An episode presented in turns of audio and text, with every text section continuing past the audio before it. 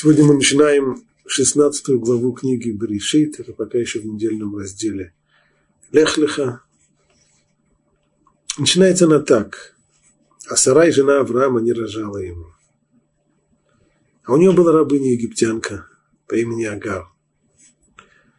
Сказала Сарай Аврааму, вот э, Господь лишил меня плодородия.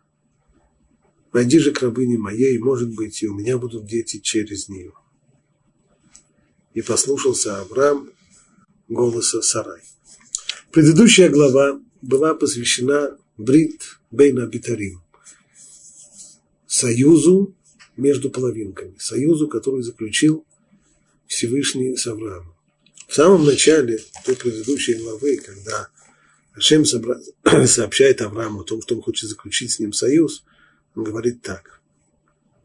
После этих событий было слово Бога, Бога Аврааму в видении, и сказал ему так. Ты не бойся, Авраам, я тебе защитник, и твоя награда очень велика. Обещал ему Всевышний здесь очень большую награду. На что Авраам отвечает, сказал Авраам, Господь Бог, что ты мне дашь? Вот я отхожу бездетным. И мой домоправитель, то есть мой наследник, тот, кто мне унаследует, это мой домоправитель, Элиязар из Дамаска несмотря на все обещания, несмотря на то, что Всевышний обещает ему здесь великую награду, Всевышний обещает, никто не все это вам отвечает довольно просто и ясно, что все это стоит, если у человека нет сына, нет того, кто может продолжить то, что начал Авраам. Но если настолько сильна была беда, настолько сильно было горе Авраама, то уж тем более нужно здесь подумать и о второй его половине, о Саре. Сара – жена Авраама. Это ее суть. Она пошла Авраам, за Авраамом, она делила с ним все, все невзгоды, все трудности. Она вместе с ним бросила страну, в которой родилась и выросла. Ушла вместе с ним в страну обетованную, Вместе с ним она попала в Египет, пережила все неприятности там. Авраам проделал все, что он делал. Делал это во имя Всевышнего, во имя его служения Богу. Сара. А Сара это делала во имя Авраама, ради него. Она его жена. Но то самое элементарное, что может дать каждая жена своему мужу, именно вот этого Сара дать не может. Она бесплодна. Причем не то, просто временное бесплодие, а бесплодие, при котором никаких шансов иметь детей нет.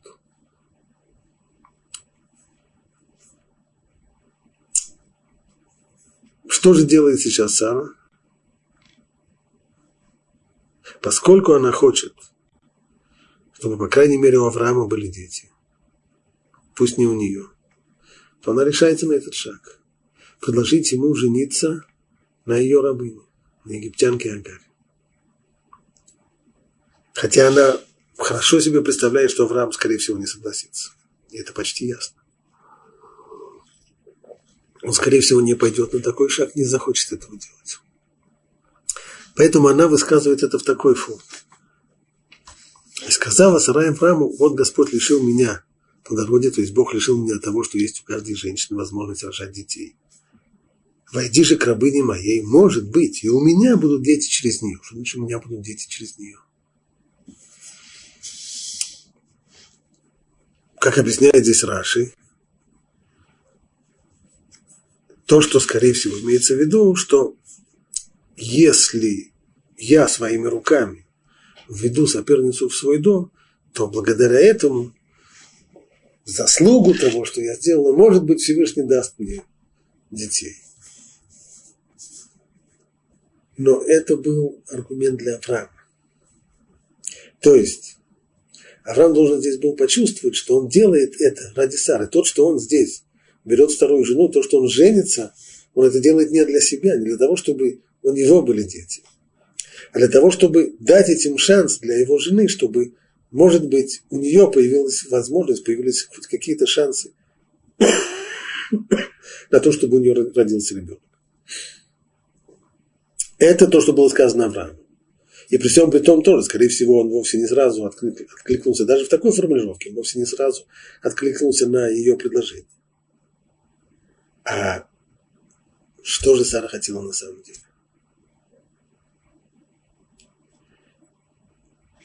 С одной стороны, с одной стороны, безусловно, дать возможность Аврааму, чтобы у него был ребенок. Но не только это. Ведь в тот момент, когда она предложила Аврааму взять вторую жену, конкретно ее рабыню, египтянку Агар, она подчеркивала здесь, что дает она Аврааму в жену свою рабыню. Почему это здесь было так важно? Почему, почему просто не предложить, знаешь что, ну, если так уж не получается, если я не могу иметь ребенка, возьми себе вторую жену, женись на другом. Почему Сара здесь настаивает, чтобы это была ее рабыня Ага. Потому что, скорее всего, план Сары был здесь вот в чем. Агар родит ребенка. Да, она станет второй женой Авраама. Она станет соперницей в доме, конечно.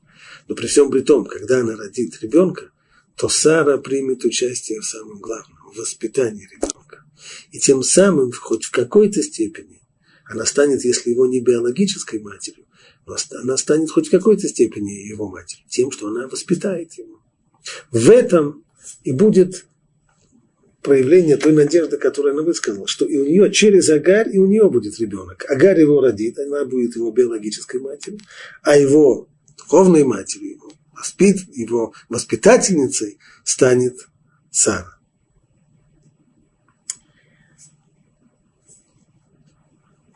Как мы сказали, Авраам не спешил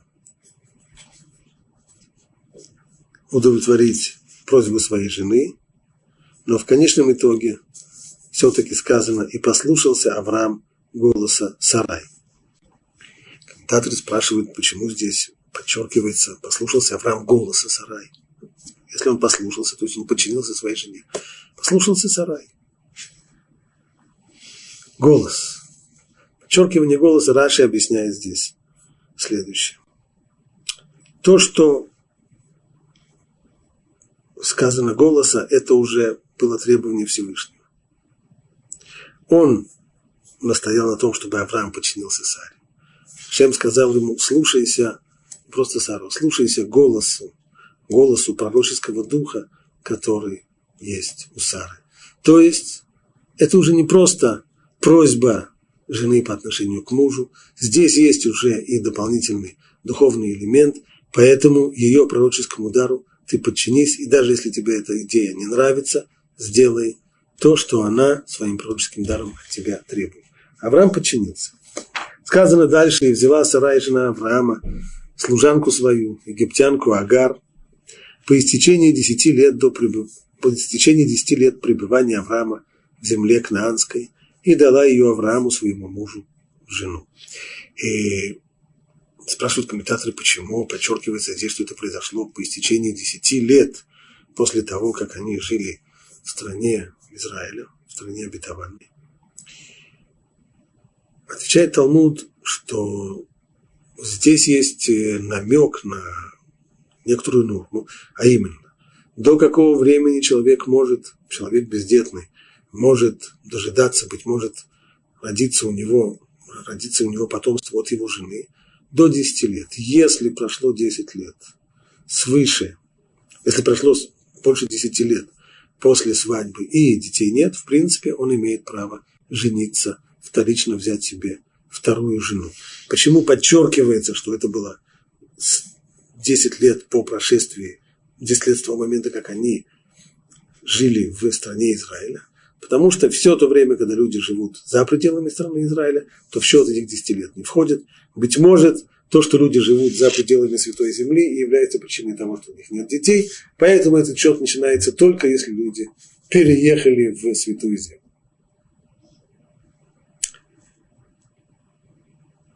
Это норма, которую учит Талмуд из вот этой вот фразы, что Сарай, жена Авраама, взяла свою служанку Агарь по истечении десяти лет по пребывании Авраама в земле Кнаанской и дала ее Аврааму, своему мужу, в жену.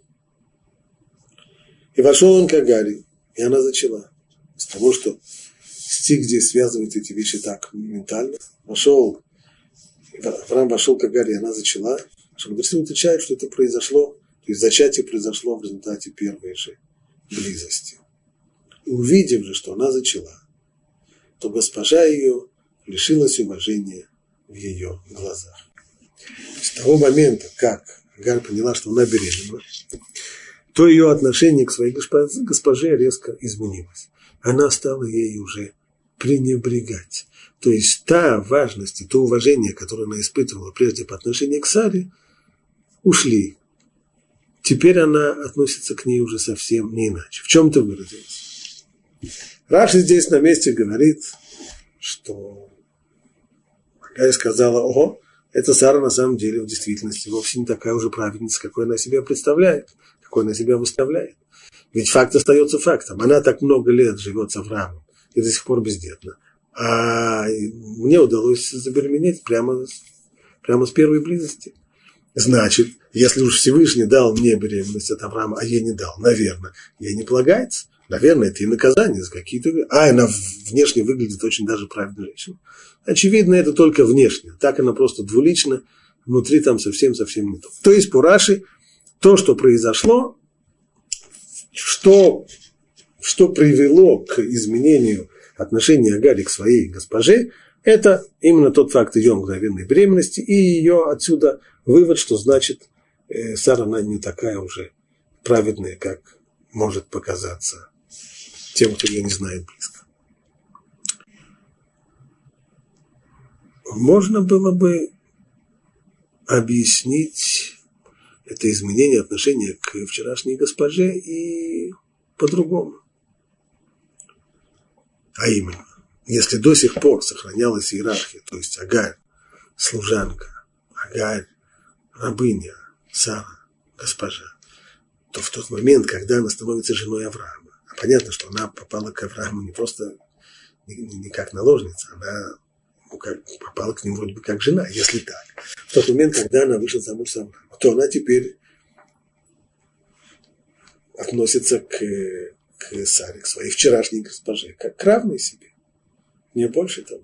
Может быть, она не стала и пренебрегать, но, по крайней мере, вот это вот отношение, уважение, почтение, которое испытывает раб по отношению к своему господину, вот его уже здесь нет. Она уже с ней на равных. И сказала Сарай Аврааму, обида моя из-за тебя, у меня есть к тебе претензии. Ты виноват. Спрашиваю, значит, в чем он виноват? Сама это задумала. Сама сварила эту кашу. Теперь тебе не нравится, что из этого вышло. Так сама виновата. Какие претензии могут быть к Аврааму? Какова же на самом деле его претензия? И сказала Сарай Аврааму, обида моя из-за тебя. Я отдала рабыню мою тебе, а как увидела она, что зачала, то я лишилась уважения в ее глазах. Господь да судит между мною и тобой.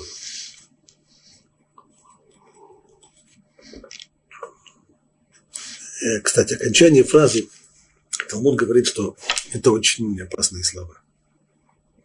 Даже человек, который абсолютно уверен в своей правоте, в тот момент, когда он передает суд между собой и другим человеком Всевышнему и просит, чтобы Всевышний рассудил между двумя людьми это очень опасно. Потому что в случае подачи подобного рода иска высшей инстанции, то так уж заведено. Всевышний прежде всего очень хорошо проверяет того, кто подал этот иск, того, кто просит. И не исключено. И так это получилось здесь. Мы знаем, что Сара умерла намного раньше Авраама. Она была намного моложе его. Так говорит Талмуд. Из этой истории сделать вывод, что если человек передает суд Всевышнему, требует от Всевышнего, чтобы он рассудил между ним и между его обидчиком, то плохо будет не обидчику, а плохо будет прежде всего тому, кто таким образом подает, как бы подает суд, кто, кто требует от Всевышнего таким образом правосудия и справедливости. Но все-таки пока мы еще не поняли, при всем при том, понятно, была опасная фраза, то, что Сара потребовала здесь выяснения справедливости, пусть Ашем рассудит между нами. А в чем претензия-то? Еще раз читаю. Сказал Сарай Авраам, обида моя из-за тебя. То есть то, что сейчас случилось, это из-за тебя, ты в этом виноват. Я отдала рабыню тебе, а как увидела, что она зачала, то я лишилась уважения в ее глазах. Ну, где здесь вина Авраама? Читаю уже третий раз, понять не могу.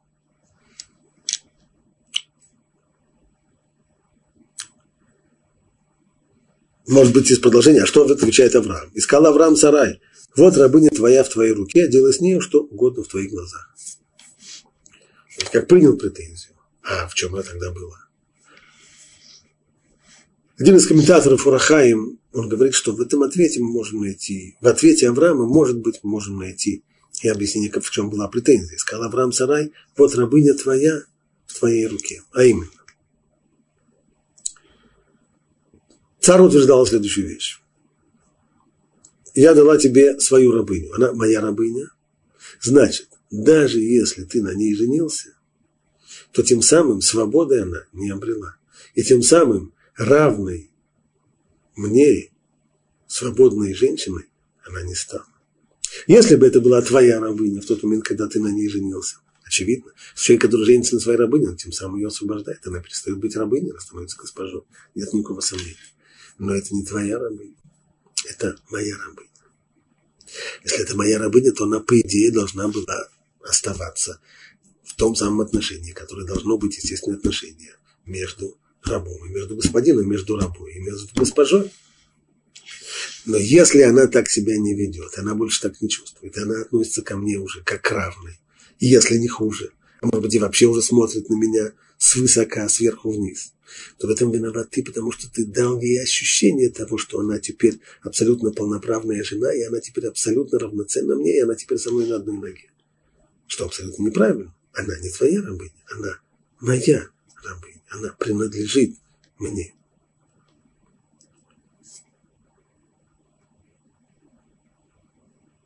Авраам соглашается. Сказал Авраам Сарай, Рабыня твоя в твоей руке. Хорошо, ты права. Она твоя рабыня. Нет никакого сомнения. Не будем с этим спорить. Делай с ней все, что хочешь. Остается только одно выяснить. Почему Сара устроила такое большое дело из того, что Агарь теперь э, пренебрегает ей, испытывает к ней неуважение ей, то, что ей болит, этой женщине, это то, что вчерашняя рабыня теперь стала ей соперницей и смотрит на нее свысока. Ну так сама этого хотела, сама этого добивалась. В чем здесь дело? Ей не хватает уважения, ей больно того, что, того, что вчерашняя рабыня смотрит на нее теперь как на равную себе. Дело не в этом. Мы здесь говорим о людях несколько более, серьезно более высоких. Ведь вся идея Сары была в том, что когда Агарь родит сына, то воспитывать этого сына будет Сара, госпожа. И она, как госпожа, отдавая все, всю дань уважения биологической матери ребенка, но воспитанием его займется она, и тем самым и у нее будет доля в рождении сына. Но теперь Сара поняла, что этого не получится.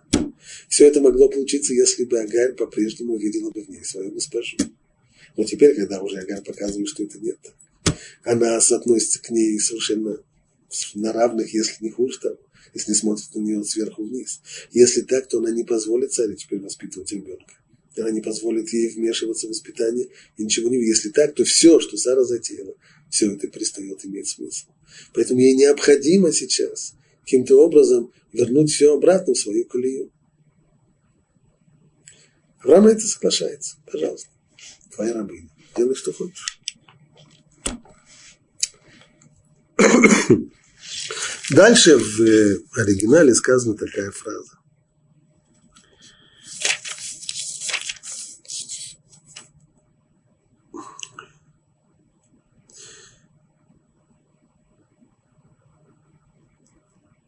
ותענה השרי ותברח מפניה. ותענה השרי תברח מפניה Некоторые переводят это слово «инуй», мучение. Значит, э, Сара стала мучить Агари, тогда она из этих мучений убежала. может быть, не мучить, притеснять некоторые переводят. Именно так понимает и Рамбан. И комментируя эту фразу, пишет Рамбан так. «И стала притеснять ее сарай, и та убежала от нее, наша праматерь согрешила, когда стала притеснять ее». То есть то, что она притесняла здесь свою рабыню, это было неправильно. Это был грех со стороны Сары. Тора не скрывает здесь грехи даже самых великих людей, в том числе не скрывает и грех Сары. И поэтому нужно признаться, что наша праматерь согрешила, когда стала притеснять ее. И Авраам, тоже был соучастник, ведь он согласился на это. И Авраам также согрешил, позволив ей это сделать. Он не сопротивлялся. И Бог услышал ее страдания. Всевышний всегда стоит на стороне притесняемых людей.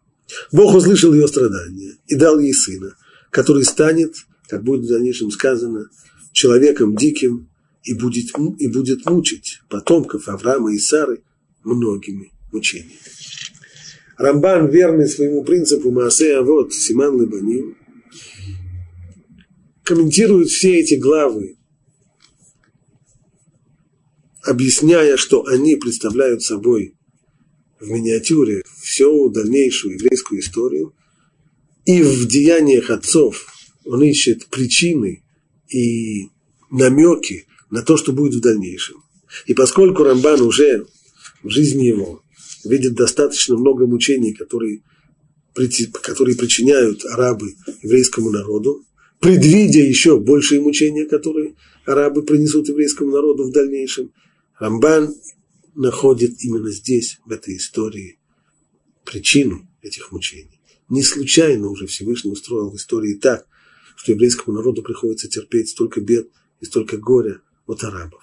Все происходит, все, корни всего еще в самом, в самом начале, еще до того, как арабы вообще появляются на свет, до того, как пратец арабов Ишмаэль рождается у Агари в дальнейшем, как это, как это то рассказывает в дальнейшем, уже здесь намечено, что ему предназначено расквитаться с потомками Авраама и Сары. Все это из-за того, что когда-то наша праматерь согрешила, притесняя мать Ишмаэля. Так пишет Рамбан.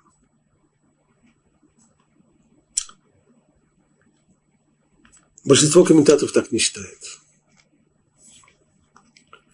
А как же объяснить то, что здесь сказано?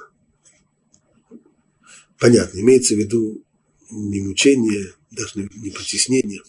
Само слово, упомянутое в оригинале, в Итаане, Сарай, безусловно, это слово может в разных контекстах означать разные вещи. Это может быть инуй, в современном э, еврейском жаргоне инуй это вообще пытки даже.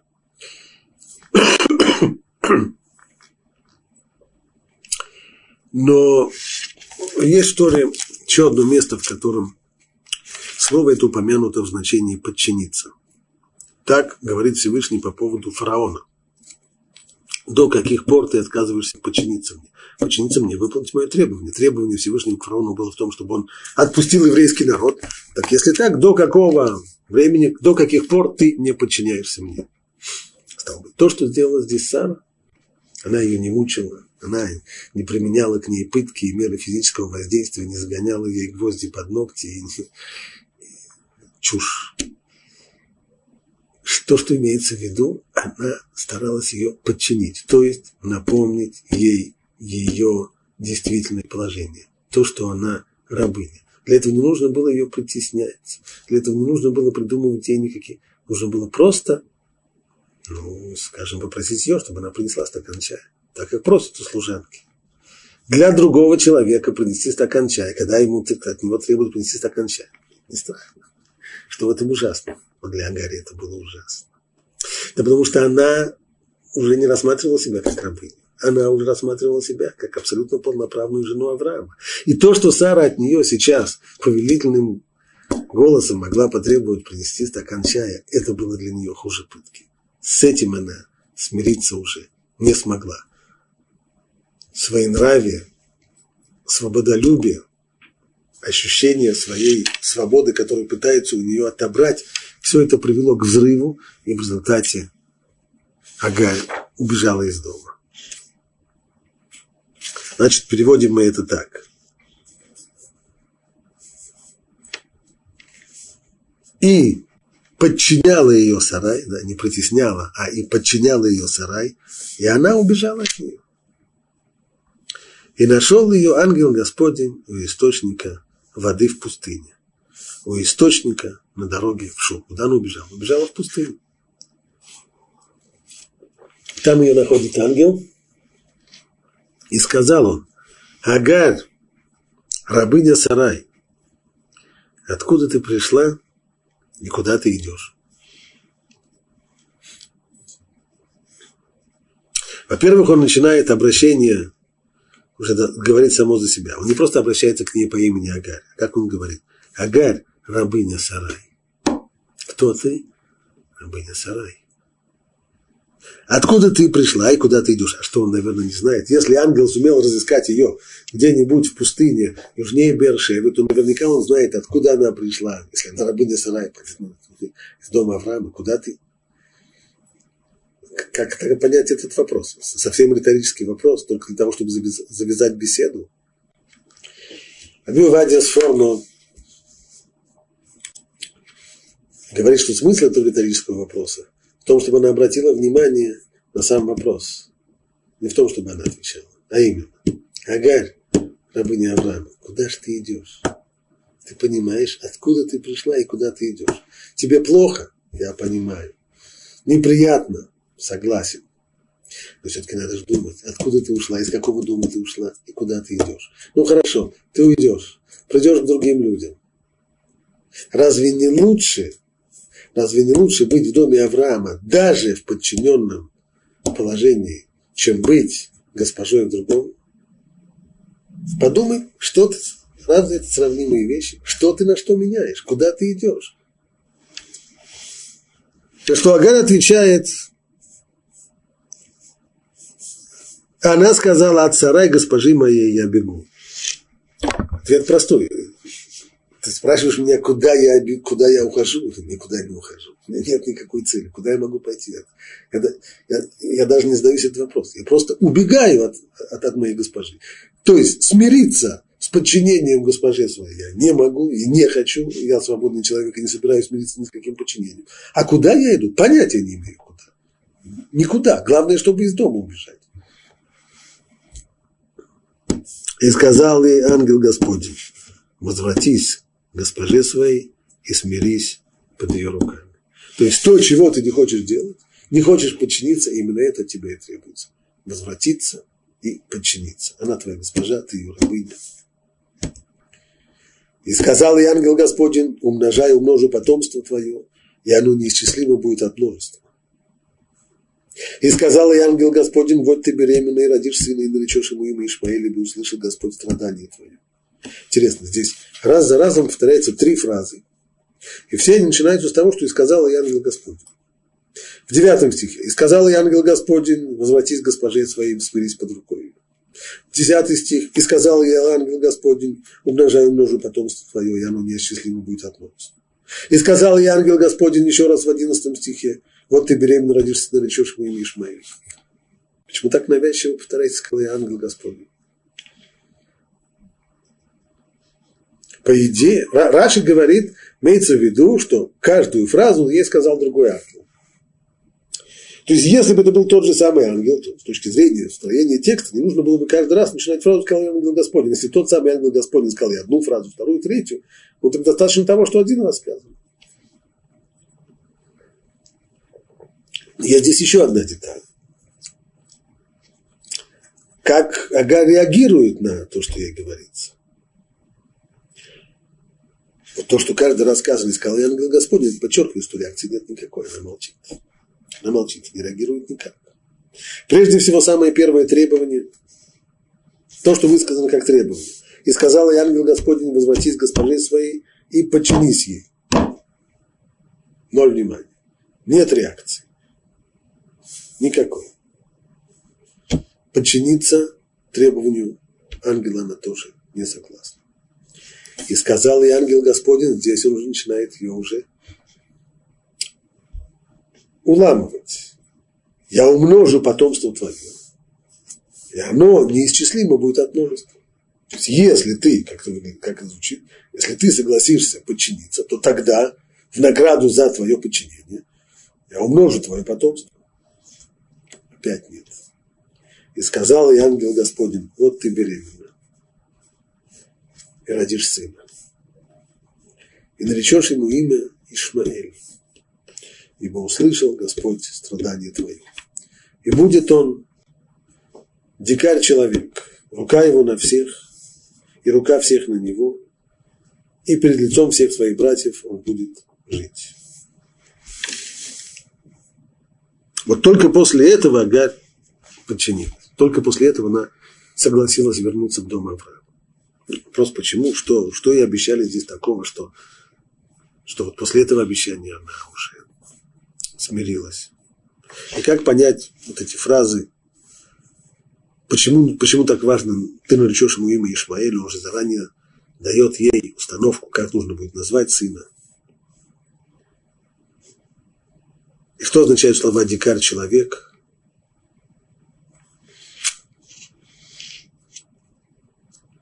Совсем непонятная вещь. Рука его на всех, рука всех на него. Перед лицом своих братьев он будет жить. Все остальные живут не перед лицом своих братьев, они живут сзади своих братьев. Как мы все это понимаем?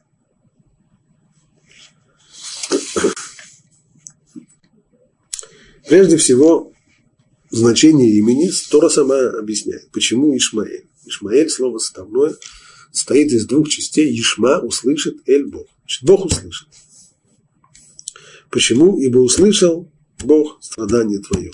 Всевышний Он управляет миром, Он никуда не уходит, Он постоянно находится в этом мире, Он слышит каждого человека и управляет его проведением, управляет жизнью всего мира в целом и жизнью каждого отдельного человека.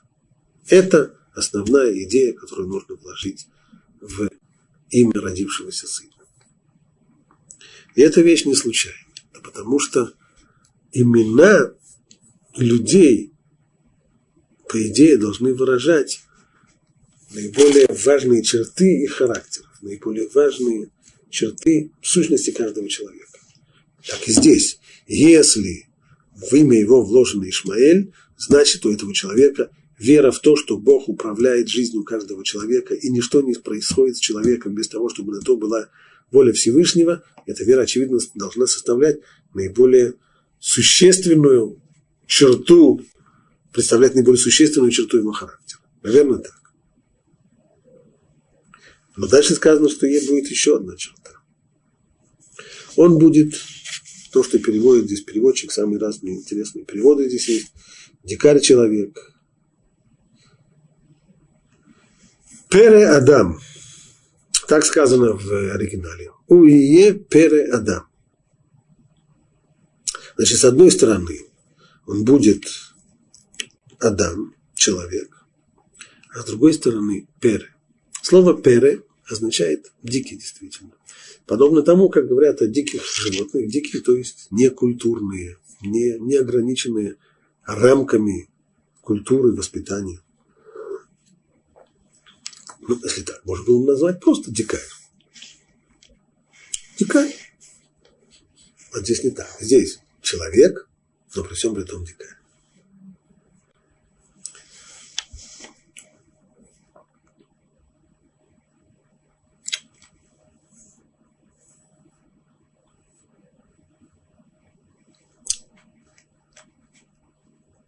Означает это, наверное, что. Отношение этого человека ко всем остальным – это элемент вот этой вот дикости. Что значит дикости?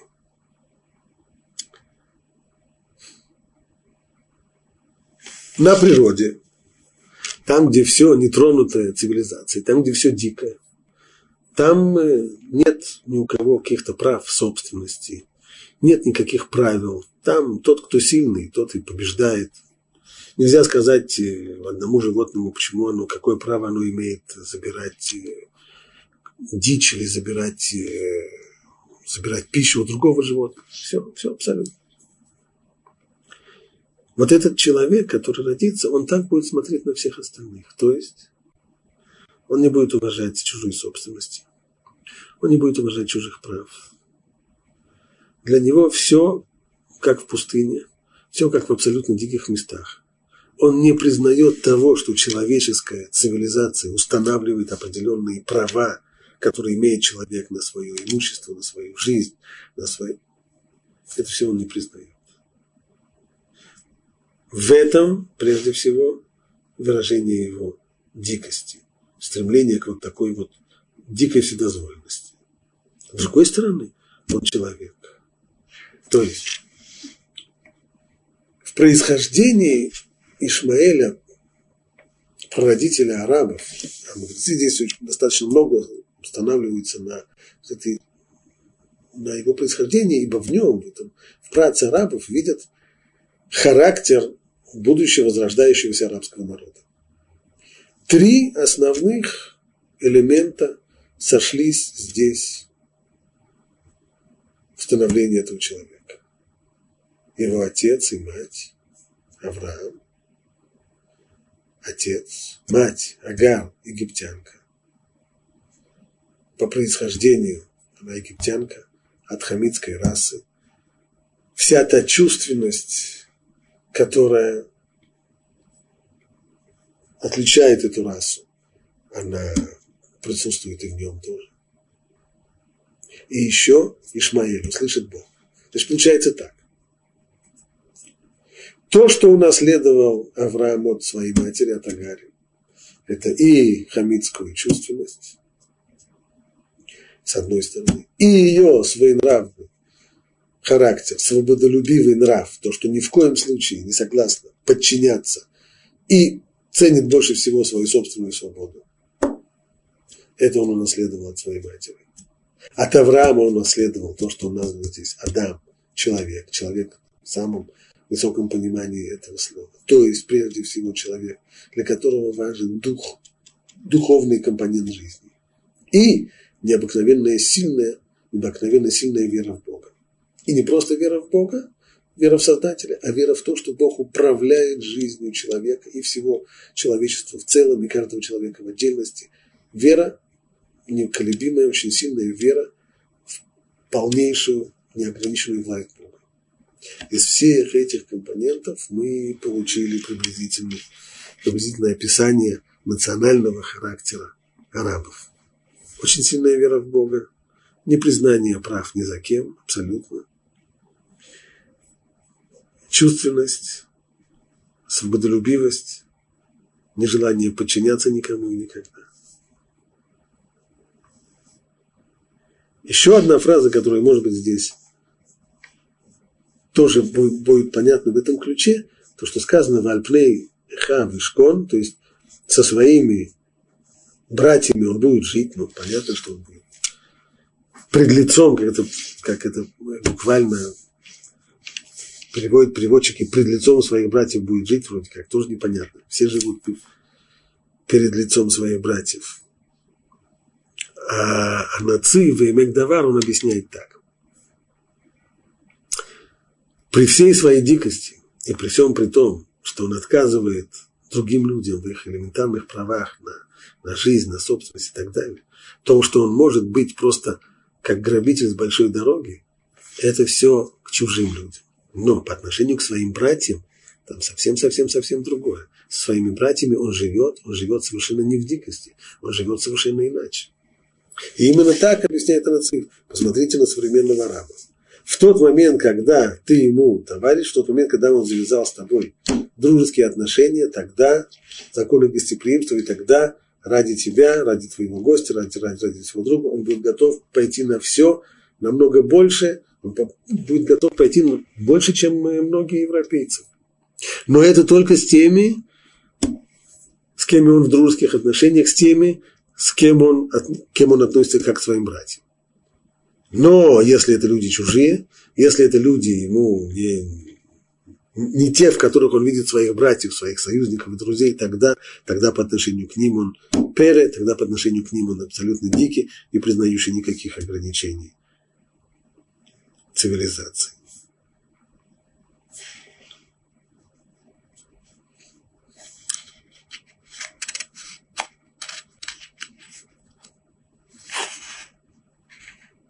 Итак, Агарь возвращается в дом Авраама.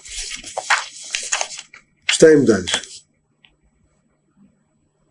Кстати, осталась еще одна деталь, которую мы не объяснили, а именно, что значит, если он будет человек, вот такой вот дикарь человек, рука его на всех и рука всех на него, это будет с одной стороны то, что такой человек, рука его на всех, то есть он будет видеть во всех людях, будет видеть своих соперников и будет видеть свою жертву, будет накладывать свою руку на всех, на кого только нам поможет. В результате любить его остальные люди не будут. И при возможности наложить свою руку на него постараются сделать все возможное для того, чтобы отплатить ему и для того, чтобы избавиться от его разбоя. Дальше 13 стих. «И нарекла она имя Богу, говорившему с ней, ты Бог видящий, ибо сказала она, видела ли я хоть след завидевший меня. Очень непонятная фраза. Каждый переводчик пытается здесь выкрутиться. Что значит вообще Агарь называет имени Богу? Агарь не называет имена Богу, безусловно нет. Что имеется здесь в виду?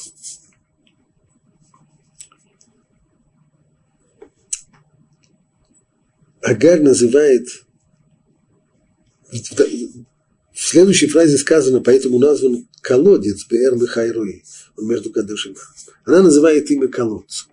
Что она называет имя колодцу? Она называет имя этому колодцу по тому, что произошло. То, что ангел к ней обратился. Как понять тогда эту фразу? Фраза понимается тогда таким образом. Разве могла я подумать, что здесь, в этом пустынном месте, я могу увидеть ангелов, посланцев Бога, после того, как я их видела, что значит после того, как я их видела? Имеется в виду так. После того, как я видела ангелов в доме Авраама. В доме Авраама понятно. То, что ангелы случаются в доме Авраама, это было вполне естественное явление. Но то, что здесь, в этой безжизненной пустыне, и здесь вдруг оказывается ангел, вот это вот действительно был сюрприз. И поэтому она называет имя этому месту на основе того события, а именно то, что ангел ей явился, и то, что ангел ей говорил.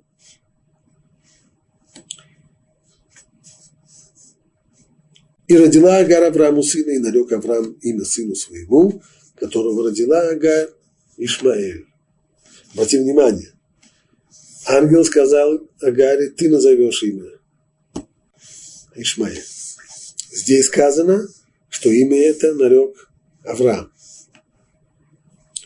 И Авраам был 86 лет, когда Агар родила Аврааму Ишмаэля. Здесь закончилась 16 глава, и мы переходим к 17 главе. О событиях, которые происходят через 13 лет после рождения Ишмаэля. Авраам был 99 лет, и Господь явился Аврааму и сказал ему, «Я Бог всемогущий, ходи передо мной и будь непорочен. И поставлю завет мой между тобой и между мной, и очень тебя размножу. И пал Авраам на лицо свое и говорил с ним Бог, говоря, а я вот союз мой с тобой, ты будешь отцом множества народов, и не будешь ты больше называться Авраамом, а будет твое имя Авраам, ибо я сделаю тебя отцом множества народов. О чем все это говорит? Снова, снова упоминается здесь союз, завет, то есть союз, заключение союза, вроде как уже был один союз, уже заключили союз между половинками.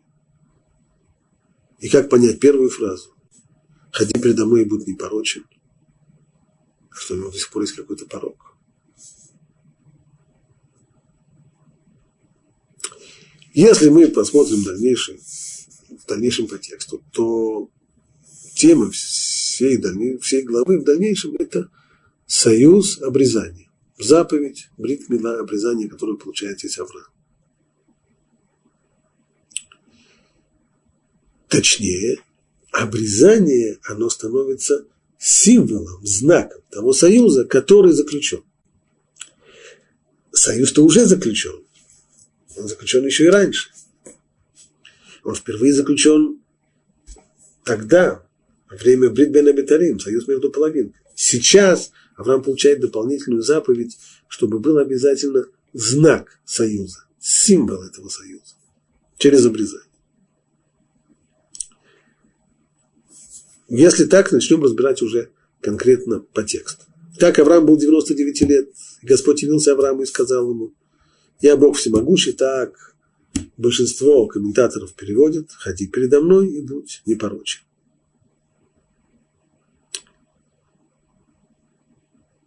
Будет нам позволительно спросить, а что означает вот это вот «я Бог всемогущий», как Всевышний здесь представляет себя –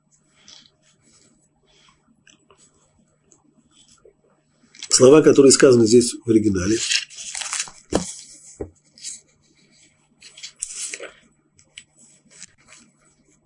имеет смысл на них остановиться. Это одно из имен Бога.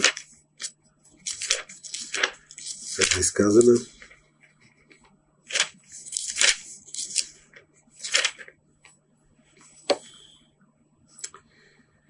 ויאמר אליו אני אל שדי תלך לפניי ואהיה תמים. Что означает это имя? Которое переводят многие переводчики всемогущие, хотя на самом деле перевод этот далеко не точен. Происходит это имя от слова «дай». Хватит, довольно, достаточно. Почему так? И в чем смысл?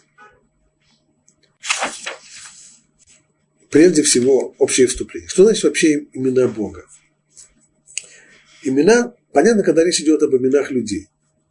Имя каждого человека означает того человека, которому дано это имя. Вот это его выражает. Имя предмета выражает суть этого предмета. Поэтому говорят, имя существительное, ибо оно выражает эту суть. Но это нельзя применить, подобную, подобную логику нельзя применить по отношению к Всевышнему. Ибо он, его сущность непостижима. Он непостижим он безграничен, поэтому имя не может никак описать и ограничить его. Когда, когда нам называют имя какого-то человека, то понимаем, что это этот вот человек, а не какой-то другой. Но это можно, по отношению, так можно говорить по отношению к конкретным, конечным, ограниченным людям, но не по отношению к безграничному Творцу. Он не имеет ни начала, ни конца. Его нельзя определить, нельзя высказать его определение. Стало быть, имя, которое определяет суть, оно к нему неприменимо о нем, о Всевышнем самом мы никогда не только не говорим, но и не думаем. Ибо никакая мысль не может его объять, никакая мысль его не может определить. Не только что слова наши ограничены, но и даже мысль наша его не определяет и не охватывает. Он не познаваем трансцендентен. Мы говорим только о его проявлениях, не о том, кто он есть на самом деле, это непостижимо, а о том, как он проявляет себя в созданном мире. А проявляет он себя по-разному. Именно поэтому есть разные имена, нам сообщены самые разные имена Всевышнего. Каждая из них не определяет его самого, не дай Бог. Каждая из них определяет только способ, один из способов его проявления в нашем сотворенном мире, один из способов управления этим миром. Так если так, что означает вот это вот имя, какой, какую черту проявля, проявляемую в мире – какое качество, проявляемое в мире, означает вот это вот имя, происходящее от слова «дай», «хватит». Рамбан пишет здесь так. Я, если мы более точно переведем вот эти вот слова, уже мы переведем это не как всемогущий, а переведем уже более точно. Я всесильный, достаточный. Это два имени, Каждый из них отдельный атрибут. Это не то, что это одно двойное имя. Нет, каждый из них отдельный совершенно атрибут. И всесильный, и достаточный разные атрибуты. Всесильный означает мощный. Так, значит, слово, имя Бога, стоящее из букв Алиф, Фламед, корень этот означает силу, проявление силы, либо наоборот, не проявление силы. И, как, например, он приводит здесь пример Эйлей Муав, силачи Муава, отсюда же. Значит, это слово означает всесильный. Ну, а значение имени достаточный. Раши писал, что оно означает следующее. Я тот, у кого божественной силы достаточно для всех творений. А Рамбам в Мурена Мухим, в своем философском трактате Мурена Мухим, Рамбам объясняет, что это второе имя достаточно означает вот что. Тот, кто не нуждается ни в чем, что не есть он, ни для наделения сущего существования, ни для сохранения того, что есть, чье существование самодостаточно. То есть Рамбам объясняет здесь следующий момент. Что касается всех остальных творений, все, что есть в мире, все существует только потому, что есть причина его существования. Каждое абсолютное явление, каждый объект, все, что есть в мире, существует в силу причин, и эти причины внешние. То есть причина существования того, что есть, она внешняя, она не в, сам, не, не в нем самом. Как э, причиной существования детей являются родители. И тому подобное. Все существует в силу причины. Но есть один, кто не нуждается ни в ком другом, кто существует без всякой причины, и который не нуждается ни в чем, кроме самого себя, ни в чем, ни в какой причине внешней, ни в каком факторе внешнем, ни для своего существования, ни поддержания, ни для того, что он поддерживает существование всех остальных, вот это и означает достаточный. То есть, как объясняет Рамбам в Мурену Мухим, самодостаточный. Так правильно понимать вот это вот э, имя Бога. После того, как Рамбан высказал мнение предшественников Раши и Рамбама, теперь он переходит к своей трактовке. По какой же причине здесь упоминается именно это имя? То есть, все, что пишут те, кто писали до него и Раши и Рамбам, все это правильно, все это замечательно, все это хорошо. Но почему Всевышний здесь, говоря с Авраамом о необходимости сделать обрезание, почему он ему представляется именно под этим именем? Какая связь? Все, что написал Рамбам, все это замечательно, все это правильно, все это верно. Но какая связь между этим и между обрезанием? Почему именно под этим именем Всевышний раскрывается Аврааму, говоря об обрезании? Дело в том, что именно с помощью этого имени творятся скрытые чудеса для праведников. Спасти их от смерти, даровать им жизнь во время голода, избавить их от меча в час битвы. Именно такие чудеса делались для Авраама и других патриархов. Именно о них говорится в Торе в разделах если по законам моим, будет, когда ты придешь. Там перечисляются благословения и проклятия. И все они чудеса. Ведь согласно законам природы не может произойти так, чтобы дожди выпали вовремя. Именно тогда, когда мы служим Богу. И не может случиться, чтобы небеса превратились в железо, если мы станем сеять в год шмиты, в год, в седьмой год, когда запрещено пахать и сеять. И обо всех этих остальных обещаниях Торы можно сказать то же самое. Все это чудеса, происходящие вопреки звездам, то есть вопреки законам физической природы. Хотя в них нет и того изменения мирового порядка, как это было в чудесах, которых совершил Моше во время исхода из Египта. И поэтому сейчас Бог сообщил Аврааму, что он-то и есть тот самый мощный, побеждающий, который преодолевает влияние всех знаков зодиака, и позволит ему родить потомство и установит с ним вечный союз. Теперь поясним пояснение Рамбана. Итак, Всевышний собирается сказать Аврааму сейчас заповедь обрезания. Но это заповедь обрезания, это символ союза, который он с ним совершил. И эта заповедь, как и заключение союза, является необходимым предварительным условием для того, чтобы у Авраама родился сын. Сын не Ишмаэль, а другой сын от Сары. Для этого необходимо заключение союза, и для этого необходим теперь знак союза – обрезание. Почему Всевышний пользуется этим именем? Что означает это имя? Слово «дай», оно происходит от слова «дай», что означает «довольно», «хватит», «стоп», вот, до сих пор. То есть имя, которое означает ограничение. Что это такое? Говорит Рамбан, да это то самое имя, при помощи которого Всевышний творит скрытые чудеса, скрытые чудеса для працев. Что значит скрытые чудеса для працев? Это не те открытые чудеса, которые были во время исхода из Египта, а другие. Какие? Ну вот то, что Авраам мы знаем, то, что Авраам собрал всех своих э, учеников и бросился в бой против армии четырех крупных стран и их разбил. Чудо, да, но чудо не откровенное, не явное. Здесь нужны очки для того, чтобы рассмотреть это чудо. Или то, что Аврааму удалось избавиться в Урказдим, то, что он там не сгорел, а ему удалось, ему удалось остаться в живых. И, тому, и так далее. Есть голод, ему удается от голода уйти, он попадает в Египет, снова там, там ему приходится очень, очень нехорошо, но Всевышний вмешивается, и снова происходит чудо скрытое, фараон заболевает, и это то, что позволяет Аврааму идти. Что это, каким образом все это связано со словом «дай», ограничение, хватит, стоп, достаточно, довольно. Имеется в виду вот что. Всевышний создал этот мир со всеми действующими в нем законами природы. Прежде всего мы воспринимаем законы физической природы. Мы их воспринимаем, их изучаем и видим их действия. так вот, законы эти имеют ограничения. Ограничения в том, что они перестают действовать, когда речь идет о людях, таких как Авраам. Авраам в тот момент, когда он входит в печь, в которой горит огонь, то здесь огонь на него не действует. Это не какое-то открытое чудо, это часть сотворенного мира. Таким образом он сотворен, что законы термодинамики, по которым то, что должно попасть в огонь, сгорит, здесь по отношению к Авраамам и людям, которые имеют подобный же духовный корень типа Авраама, на них просто не действует. Заложено в этом вещи более глубокие, а именно, что все физические законы, они имеют духовные корни. И поскольку человек, как Авраам, он не сделан из другого мяса, он не сделан из других молекул, имеется в виду, что его духовный корень таков, что против него физический огонь не действует. Это ограничение законов природы. Стоп, хватит. По отношению к тому, что сказано сейчас, то, что Авраама должен родиться сын, это то же самое.